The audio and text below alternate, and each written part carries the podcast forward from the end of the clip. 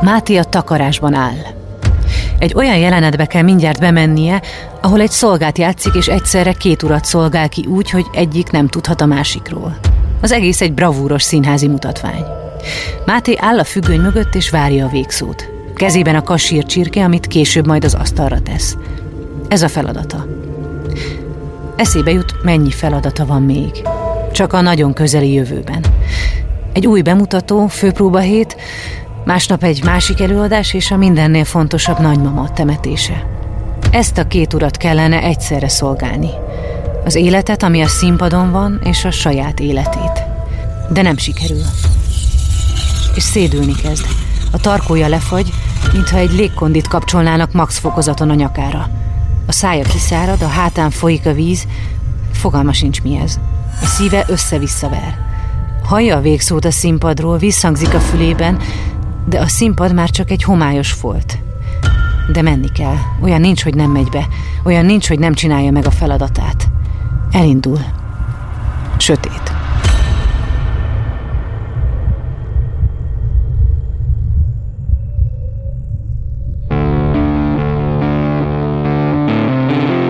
Lovas Rozi vagyok. Ez az Egyszer Lent. Egy podcast azokról, akiknek hatalmas pofont adott az élet. Megjárták a gödör mélyét, de sokkal erősebben másztak ki belőle. Minden élet tele van krízisekkel. Amikor éppen benne vagyunk, könnyen hihetjük azt, hogy ennél rosszabb már nem lehet.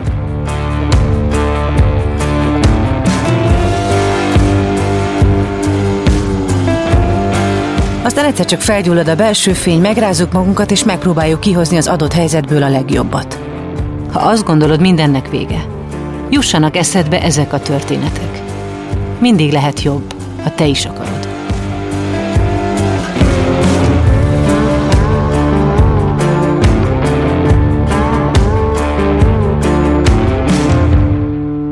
A mai epizód főszereplője Járai Máté színész – aki 40 éves korára jutott el a teljes túlhajszoltság és kiégés állapotába, amit a teste pánikbetegséggel jelzett. Hogyan vesszük észre, ha kihasználjuk saját magunkat? Mit okoz, ha nem vesszük észre a vészjelzéseket, amit a testünk küld? Ha évtizedekig mások szeretnénk lenni, mint amik vagyunk, és nem vagyunk képesek békében élni magunkkal? Ez az adás egy olyan színész idegösszeomlásának a történetét meséli el, akinek az élete a szereplés, Mégis egy ideig inkább el akart bújni a nyilvánosság elől. Sőt, még az is megfordult a fejében, hogy jobb lenne, ha hirtelen eltűnne a létezésből. Ezt a műsort azért tudtuk elkészíteni, mert a Generáli biztosító szponzorként mellénk állt. Hallgassátok meg, miért fontos nekik, ami nekünk is.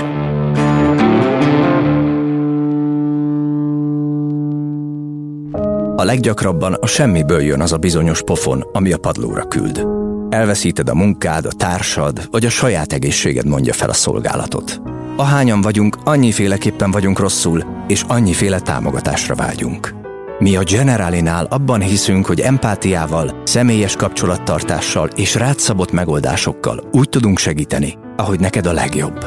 Azért támogatjuk az Egyszer Lent podcastet, mert tudjuk, hogy ezek a történetek nem csak elgondolkodtatnak, hanem segítenek abban, hogy jobban odafigyeljünk egymásra, és ezzel megelőzhetjük a bajt, vagy csökkenthetjük azok súlyosságát.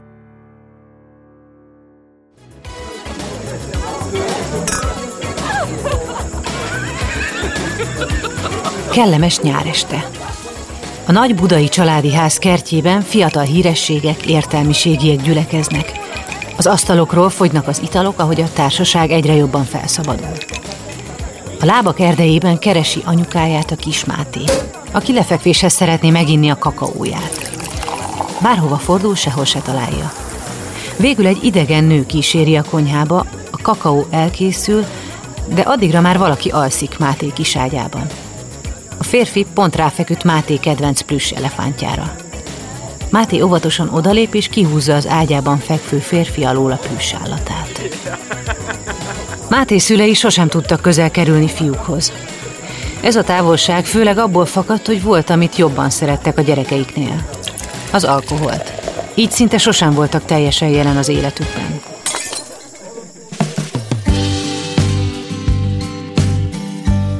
Én arra emlékszem, hogy amikor először nem vettek fel, és hazamentem sírva, akkor nagyon arra számítottam, hogy az anyukát fog vigasztalni. És ehhez képest gyakorlatilag elkezdett sírni, teljesen kétségbeesés, de hát akkor, akkor te csak színész lehet, hát úristen, akkor mi lesz belőle? Te utcasepre leszel, és nem tudom, tehát hogy annyira kikészült, és annyira elkezdett, én voltam az, aki vigasztaltam őt.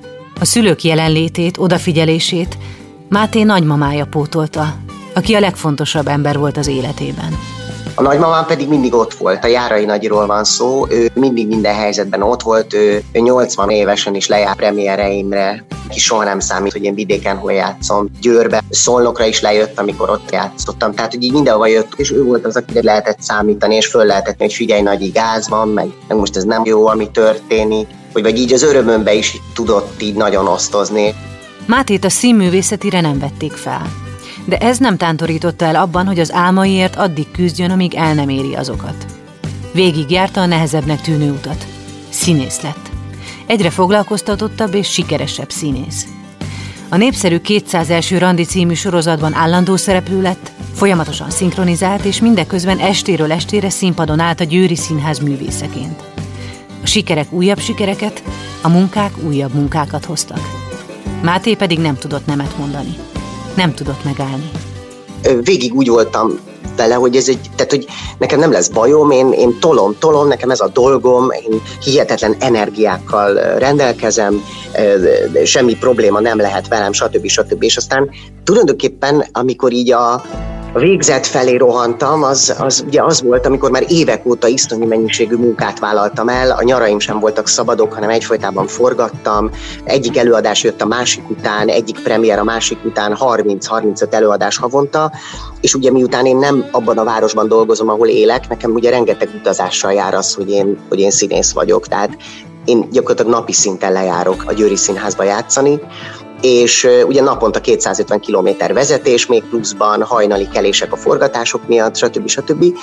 Tehát én nagyon szeretek kiállni emberek elé és, és produkálni magam. Szóval tényleg ez, ez bennem van ez a gyermeki lelkesedés ezért. És pontosan ezért volt nagyon ijesztő, hogy eljött egy olyan időszak, amikor úgy éreztem, hogy szeretnék elbújni és hogy, és hogy jobb lenne, hogyha nem látnám most senki, mert nem vagyok jó paszban.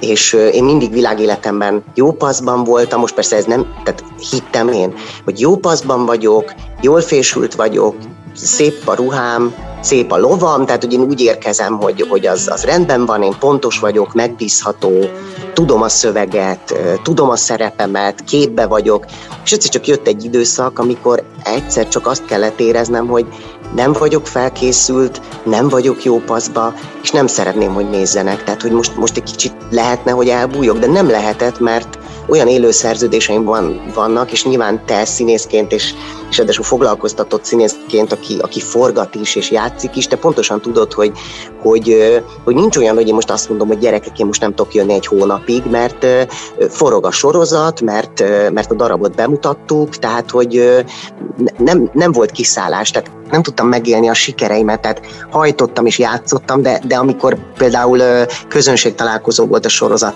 kapcsán, vagy amikor filmbemutató volt, semmi nem tudtam soha ott lenni, mert mindig játszottam. Tehát nem voltam ott a közönség találkozón, nem voltam ott a, a nem tudom, a, így, így, így lekéstem a saját ö, erényeimről is, vagy, le, vagy lekéstem a saját örömeimről, amiket így összehoztunk másokkal. Tehát, hogy, hogy a saját munkám gyümölcsét se tudtam learatni, mert, mert már ott volt a következő, amivel foglalkozni kellett. Tehát így nem tudtam megélni a, a boldogság részét sem azoknak, amikért küzdöttem, hanem, hanem mindig csak a következővel kellett már foglalkozni, és mert tényleg így, így, így, így gyakorlatilag egy picit így a csapatból is kikerültem azáltal, hogy, hogy ők így mindig így forgatások után beültek ide, beültek oda, egy kicsit kiengedték a gőztesténként, én meg már addigra, mire ők kiengedték a gőzt, én már rég Győrbe, tombolva játszottam a, a, az esti előadást, és nem tudtam ott lenni velük, ezért gyakorlatilag sehol nem voltam ott igazán. Tehát nem voltam ott Győrbe a színészek között, mert rohantam forgatni, nem voltam ott a forgatáson, mert rohantam játszani,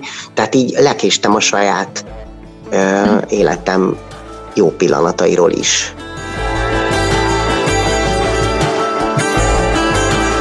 És amikor ez a mókuskerék, amiben Máté a saját életét kergette, a leggyorsabban pörgött, 2019. februárjában Máté nagymamája meghalt.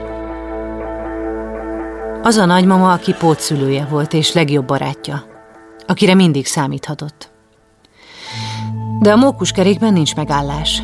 Nincs idő a fájdalmakat, a gyászt megélni, futni kell tovább. Máté futott is tovább. Így a gyásza is csak egy megoldandó feladattá vált. Álltam a takarásban, és éppen az a jelenet következett a két úr szolgájában, amikor egy ilyen bravúros, gyakorlatilag ilyen cirkuszi mutatvány következett, amikor a szolga... Te voltál a szolga?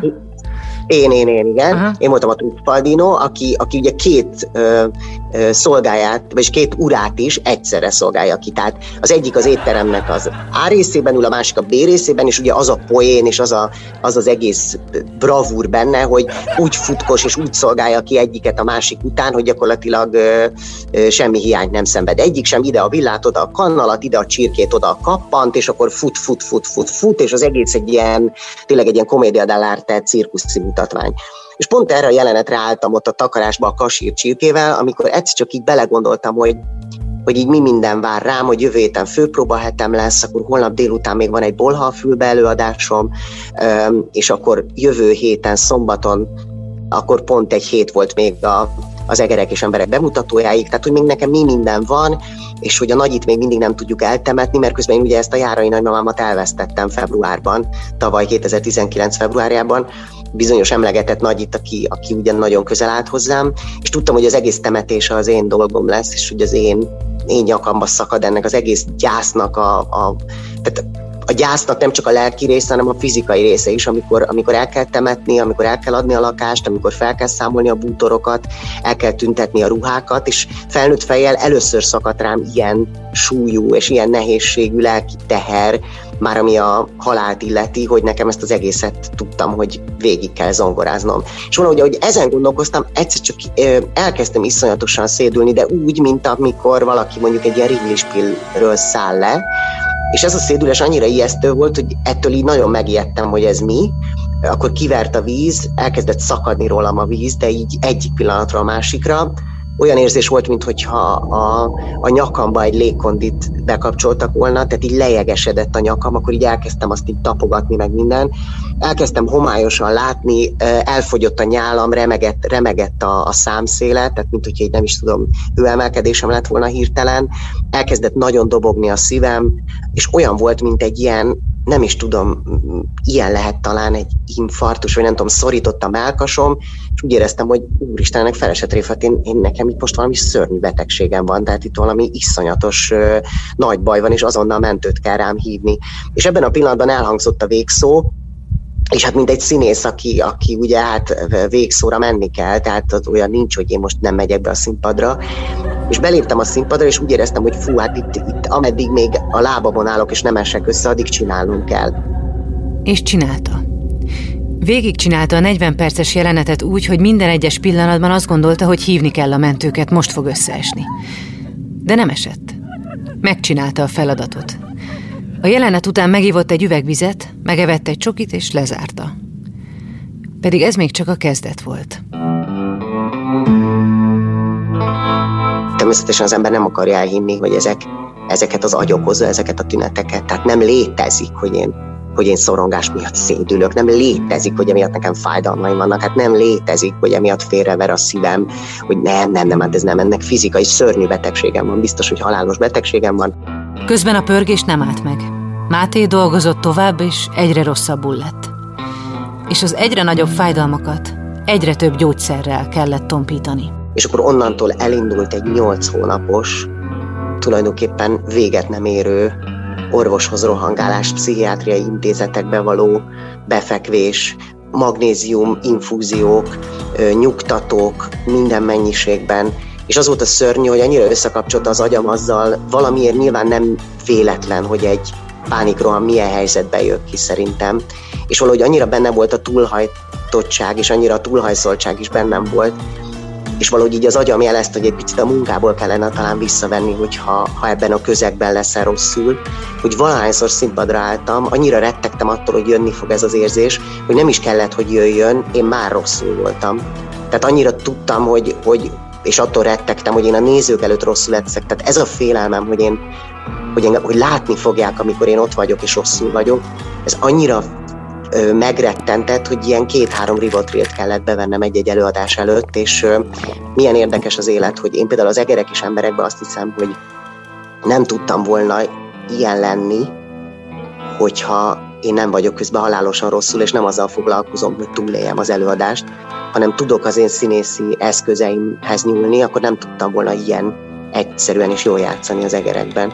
És hogy milyen mhm. furcsa, hogy, hogy néha e, egy ilyen dolog tesz jó színész, és ez is milyen érdekes, hogy, hogy, hogy egy ilyen fizikai fájdalom és rosszul lét kell ahhoz, hogy, hogy iszonyú egyszerű tud maradni a színpadon, és semmilyen sallangot ne tegyél magadra. Szóval nagyon nem volt Járai Mátés az a szerep, és milyen érdekes, hogy így utólag ez jut eszembe róla, erről az egész időszakról, hogy, hogy én úgy megcsináltam ezt az egerek és embereket, hogy gyakorlatilag a szerep, én a George-ot játszottam benne, a, uh-huh. aki az, épel, az épelmélyű fiút játszottam benne, aki tulajdonképpen az egész előadást végig narrálja, végig beszéli, végig rajta keresztül ismerjük meg ugye a Lenit, a fogyatékos fiút, meg minden, és nem volt nélkülem jelenet gyakorlatilag az előadásban, és végig színen voltam úgy, hogy minden pillanat és minden betű, amit elmondtam, az közelebb vitt ahhoz, hogy én túléltem ezt a mai előadást.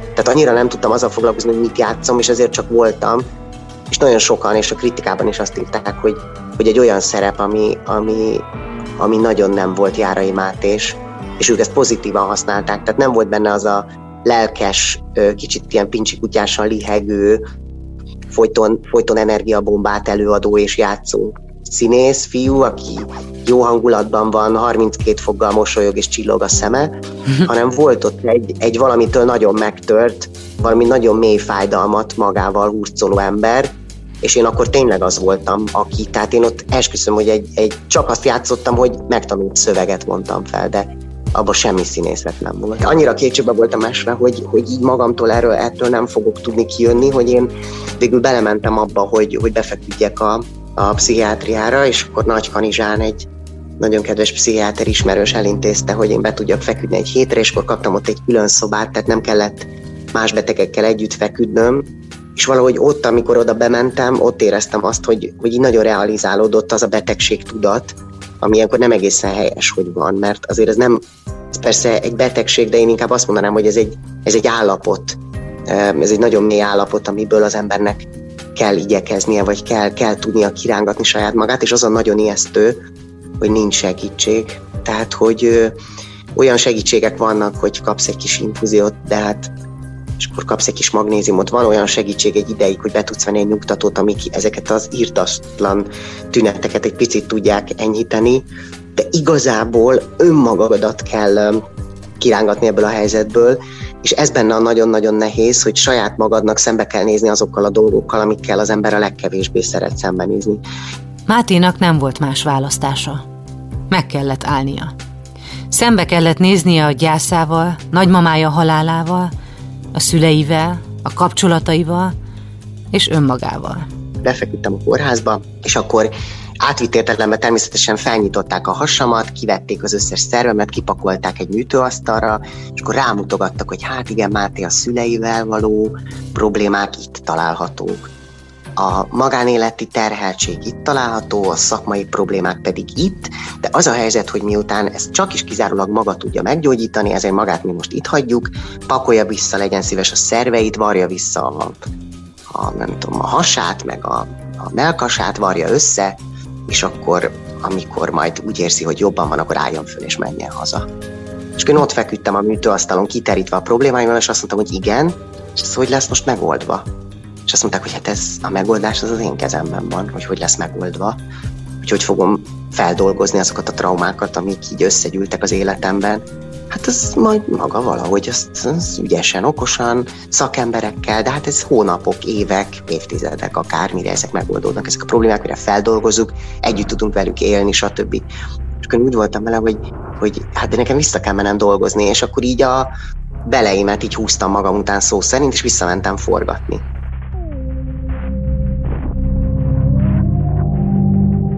Az alatt az egy hét alatt, amit a nagykanizsai pszichiátriai osztályon töltött, Máténak be kellett látnia, hogy senki más nem tudja megmenteni őt, csak saját maga. És ameddig nem száll ki a mókus kerékből, nem hagyja abba a munkát és nem vesz egy nagy levegőt, nem lesz jobb. Nekem az az egy hét egy hét nagy kanizsa volt, azt hiszem a uh-huh. legdurvább, mert ott, ott tényleg nagyon magamra maradtam. Tehát én azt hittem, hogy az majd jó lesz, hogy én ott elvonulok a világtól, és próbálok akkor arra koncentrálni, hogy én gyógyuljak, és hát ugye Nagykanyicsán nagyon közel van a Balatonhoz, és emlékszem, hogy minden nap így, mert így kijöhettem onnan, tehát így nem, nem, nem voltam oda bezárva, tehát kijöhettem így napközben, amikor nem voltak foglalkozások.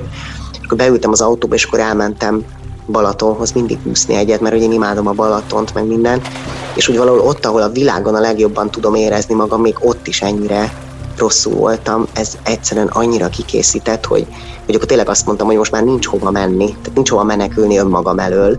Ennél mélyebbre nem tudom, hogy lehet-e kerülni. Tehát így, így a legmélyebb pont tényleg az volt, amikor így elgondoltam, hogy, hogy akkor így ennek így véget vetnék, tehát hogy így valószínűleg így nem akarnék nagyon élni tovább, és ez, ez tőlem ilyen nagyon távolálló érzés volt, hogy én, aki így szeretem az életemet, nagyon szeretem a hírát, meg szeretem a szakmámat, hogy, hogy én így mégse akarnék élni, tehát most ha így vége lenne, akkor tulajdonképpen nem is lenne nagy baj.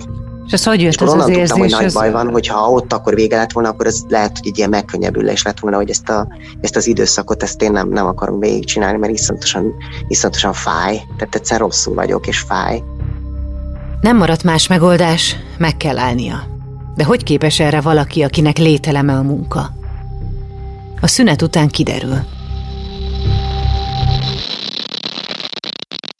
Mielőtt folytatódik ez az epizód, hallgassd meg a Beaton podcast ajánlóját.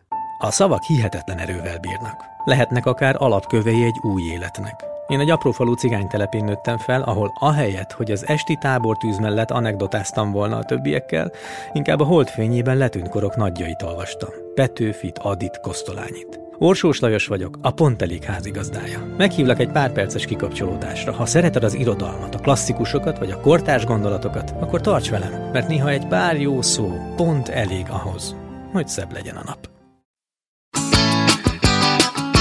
Az innovációban az a legjobb, hogy az alkotóknak élményt, a gazdaságnak lendületet, az országnak pedig versenyelőnyt hoz, miközben akár az egész emberiségre pozitívan hat.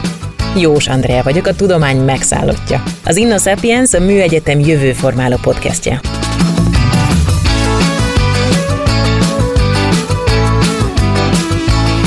Minden epizódban egy, a tudomány, az oktatás és a gazdasági élet együttműködéséből létrejött hazai innovációt fogok bemutatni.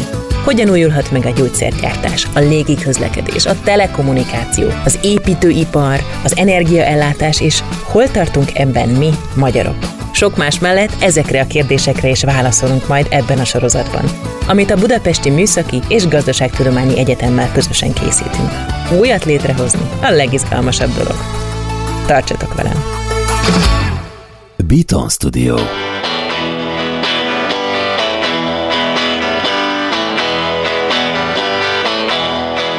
Semmi nem oldódik meg egyik percről a másikra. Főleg, ha a magunkkal és a fájdalmainkkal való szembenézésről van szó. Máté több mint fél évnyi szenvedés, számtalan pszichiátriai kezelés és rengeteg bevett nyugtató és fájdalomcsillapító után sem tudott kimászni a gödörből. Még mindig volt, hogy mástól várta a segítséget. Volt olyan reggel, amikor a küszöbre feküdt, hogy megakadályozza, hogy felesége Kira dolgozni menjen és egyedül hagyja őt. Tényleg olyan voltam, mint egy gyerek, hogy elment reggel dolgozni, és akkor így az ajtó elé feküdtem, és azt mondtam, hogy könyörül, nem menj el, mert, mert én, én meghalok, hogyha most itt hagysz egyedül, és őnek ilyen állapotba kellett elmennie dolgozni. Aztán a lejtő végén Máté talált egy utat felfelé.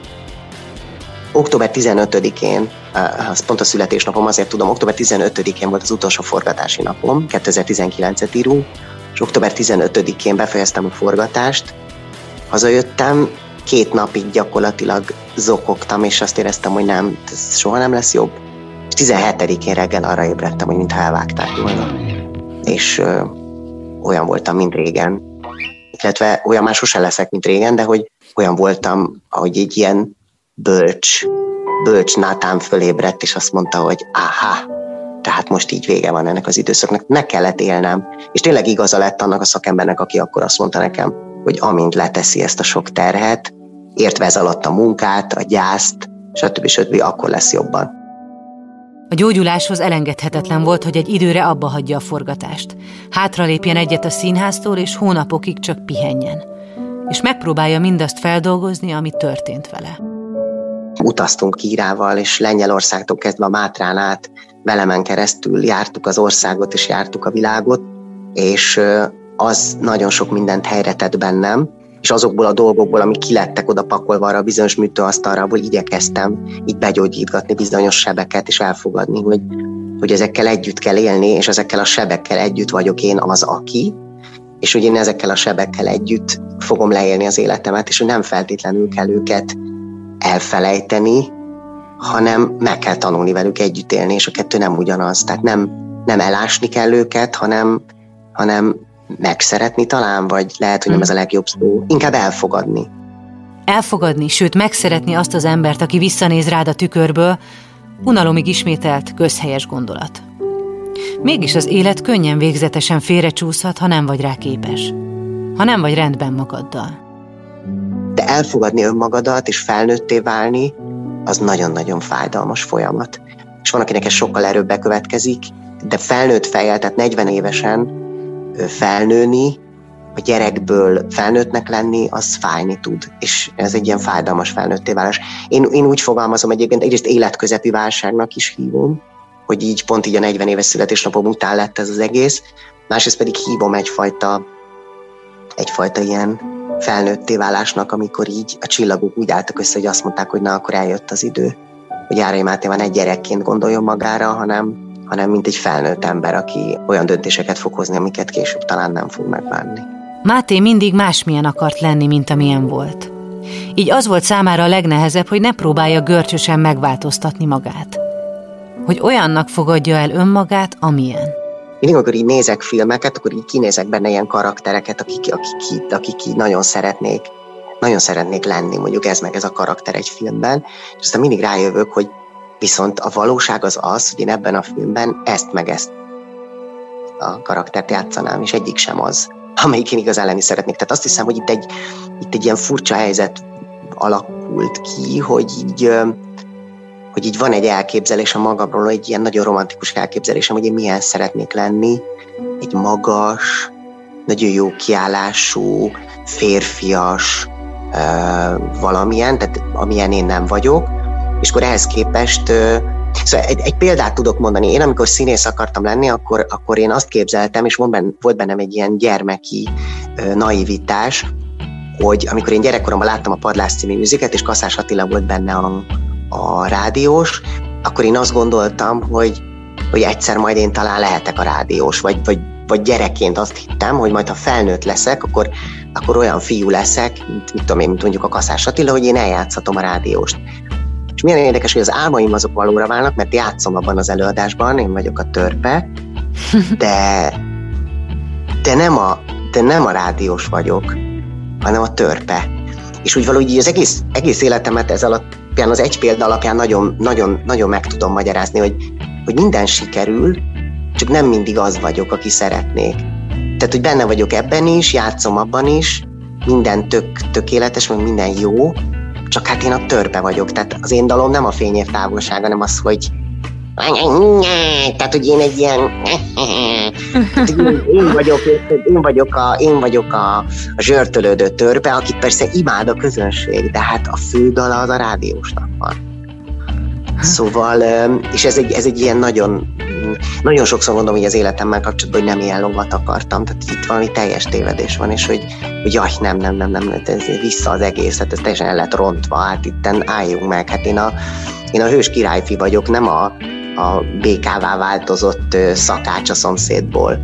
És persze nyilván, amilyennek én érzem magam, az vagyok. Tehát, hogyha én egy ilyen, tehát így elhinném magamról, hogy én egy ilyen hódító Vilmos vagyok, akkor, akkor más is elhinné, de miután én ezt nem hiszem el magamról, ezért persze én a átváltozott béka vagyok, meg a, meg a minden. Miközben ennek nagyon örülök, és hogy most is forgattam a dobokat a filmében, ahol én egy ilyen gyakorlatilag 200 kilóra kitömött, szakállas, zsörtölődő, földbe vájt barlangba élő embert játszom, és hát nem én vagyok a, hős fiú, aki, aki be a hős lány beleszeret, mm. hanem én ottan be vagyok kaparva a föld alá. És persze benne vagyok a filmben, tehát hogy, hogy tök nagy boldogság, meg öröm egyfelől, de azért én mégiscsak a földbe vált manó vagyok. Én egész életemben például sokkal inkább akartam szép lenni, mint, mint tehát egy férfi szépség, mint sem egy, mint sem egy okos, karakteres valaki. És akkor mindig mondom, hogy úristen, de jó lenne, ha holnap így néznek, és akkor Kira mindig azt mondja, hát ha holnap így néznek ki, akkor nem én lennék a feleséged. És akkor mindig megnyugszom, hogy akkor oké, okay, akkor jó, ha neked ez nem, nem jön be, hanem én jövök be, átfene az ízlésedet, de akkor tök szuper. Máté azt mondja, hogy bármennyire is furcsa, de a járványhelyzet is segített neki kilábalni a válságból. Azzal, hogy most leállt a színház, és azzal, hogy annó tavasszal is leállt, tulajdonképpen az az én gyógyulásomnak is egy, egy nagyon fontos állomása volt, tehát én egyáltalán nem úgy gondolok rá vissza, mint hogy akkor leállt a világ, és hogy milyen katasztrófa volt otthon lenni, hanem tulajdonképpen arra, hogy leállt a világ, és ezáltal én is kénytelen voltam leállni. Tehát nem, nem volt hova menni, még ha akartam volna, se éreztem úgy, hogy én már nem vagyok terhelhető, hogy én már nem, tehát nem ostoroztam magam, mert, mert nem volt színház, nem volt mit csinálni, hanem az volt a dolgunk, hogy otthon legyünk. A járvány két hulláma között a nyáron Máté újra reflektorfénybe került, amikor Kirával közösen szerepeltek az RTL klubon futó Nyerőpáros című műsorban. Ez a műsor Máté számára nem csak a régóta várt országos ismertséget hozta el, de itt tudták végre véglegesen lezárni ezt a krízissel teli időszakot. Volt benne egy szépségverseny, feladat, ahol a lányoknak kellett felvonulniuk kifutón, abszolút közönség előtt meg minden, és nekünk fiúknak kellett őket felöltöztetni, tehát kitalálni, milyen ruhába legyenek, milyen ékszereket vegyenek föl, milyen fürdőruhát viseljenek, stb. stb. És nekünk kellett megírni azt a beszédet, amit a lányok egyes szem első szemében felolvastak akkor ott, mint ők írták volna. És én ott pontosan erről az időszakról írtam a kírának, hiszen ez mindkettőnkre nagyon-nagyon-nagyon nagy hatással volt ez az időszak, és ott akkor a kíra állt a fénybe, és körülbelül 16 kamera szegeződött ránk, amikor ő ezt felolvasta meg minden, és valahogy ott akkor azt éreztem, hogy tulajdonképpen ezt az időszakot ezennel lezártnak tekintem. Máté nem csak magát ismerte meg sokkal jobban a betegsége alatt, de most arra megtanulta észrevenni azokat a jeleket is, amiket a teste küld, hogy szóljon neki, ideje megállni. És az a furcsa, hogy azok a bizonyos fizikai tünetek néha így visszajönnek ilyen nagyon enyhe formában, egy-egy beszédülés, egy-egy, tehát jelzi a test mai napig, hogyha valamilyen helyzet nem tetszik neki. Tehát most már lehet, hogy soha többé nem fogja engedni, hogy olyan helyzetbe kormányozzam magam, amiben nem igazán érzem jól magam. Most meg úgy vagyok vele, hogy azonnal jelez a, a testem, hogyha szóval így ez maradt meg belőle, hogy nincs folyamatos rosszul lét, hanem mit tudom, így tudom, hogy holnap mondjuk van egy munka, amihez nem annyira fülik a fogam, akkor rögtön jelzi így a szervezet, hogy hát bizony, ez, ezt te most nem annyira akarod. És, tényleg, és akkor ott is tartasz, hogy nemet is tudsz mondani? Igen, igen, igen, azt hiszem, hogy azt is megtanultam, hogy így sok, sok mindenre mondtam most, hogy köszönöm szépen, de azt hiszem, hogy ezt nem. És, és, és nagyon remélem, hogy ebben a kíra is fog majd nekem segíteni, hogy mindig figyelmeztetni fog erre az időszakra, hogy soha ne felejtsd el, hogy ne vállalt túl magad, mert, mert nem, nem éri meg, szóval egyszerűen nem, nem, hosszú távon nem éri meg. Jobban kell szeretned magad annál, mint, mint te, hogy csak egy munka legyél, aki csak dolgozik, dolgozik, hanem, hanem egész egyszerűen muszáj, hogy te, te szeresd magad annyira, hogy, hogy ez, ez az egy hónap mondjuk most ne a munkáról szóljon. A kilátástalan helyzetekben és utánuk is hajlamosak vagyunk a feltételes módban keresni a válaszokat. Mi lett volna, ha? Mit kellett volna másképp csinálni? Megelőzhető lehetett volna mindez?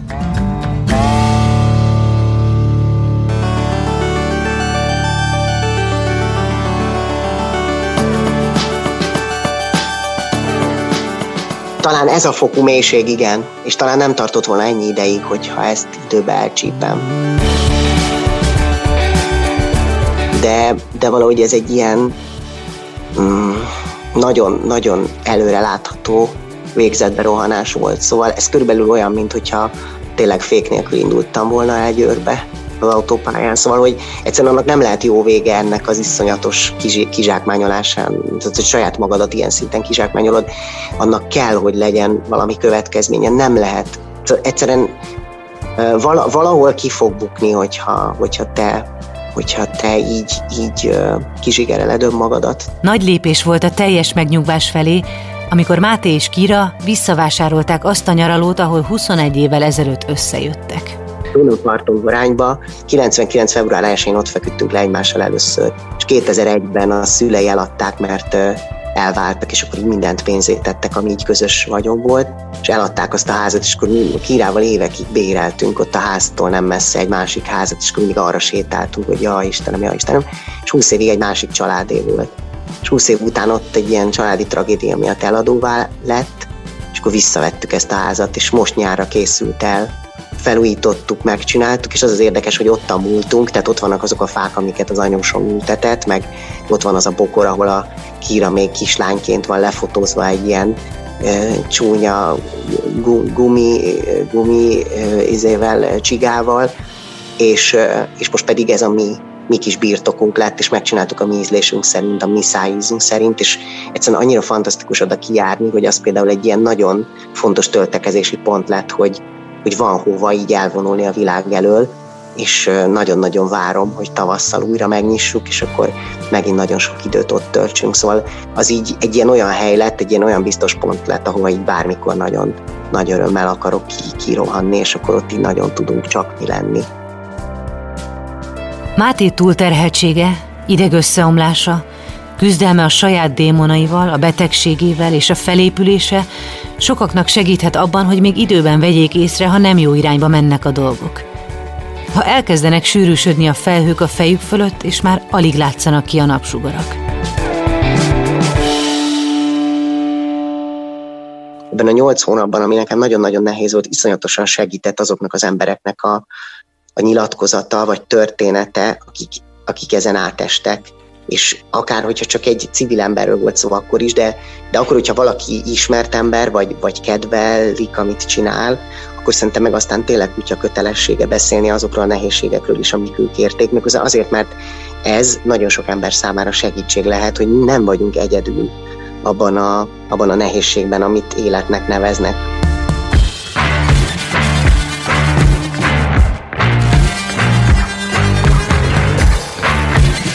Az Egyszer Lent podcastet hallottátok. Azért indítottuk el ezt a műsort, hogy megmutassuk, minden veremből van kiút. Amikor a legalján vagyunk, lehet, hogy nem látszik, de tehetünk azért, hogy megtaláljuk. Ha tetszett a műsor, értékelj minket öt csillaggal, és mesélj rólunk másoknak is.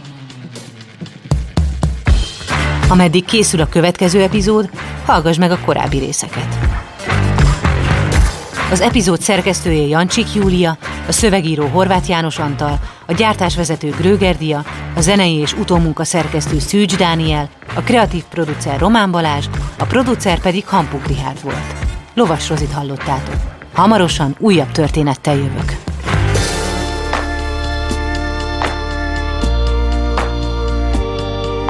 Az Egyszerlent második évadának további epizódjait a jövő év elejétől hallhatjátok.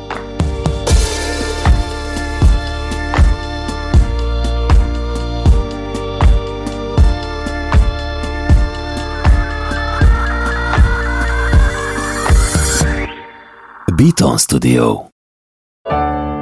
Vidd magaddal ezt a történetet. Ha van lehetőséget, kerüld el a bajt. Ha pedig már benne vagy, ne feledd, minden gödörből van kiút.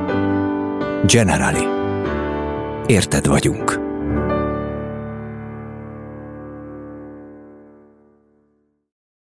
Ha más podcastekre is kíváncsi vagy, hallgassd meg a Béton műsor ajánlóját. El tudod képzelni, hogy a podcastet, amit éppen most hallgattál, fél év múlva már a mesterséges intelligencia generálja? Mi sem. De ha érdekel, eljött már a gépek lázadása. Hallgass bele az Embertelen podcastbe. Orsós Lajos vagyok, a műsor házigazdája. Egyelőre még élőben. Egyelőre. Fedezzük fel együtt, hogyan ismerkedik, randizik, mesél és vitatkozik Betty és Péter, két teljesen mesterséges intelligencia. Lajos, a podcast címét mond még egyszer, Léci. Oké. Okay. Embertelen podcast. Ez egy Béton podcast.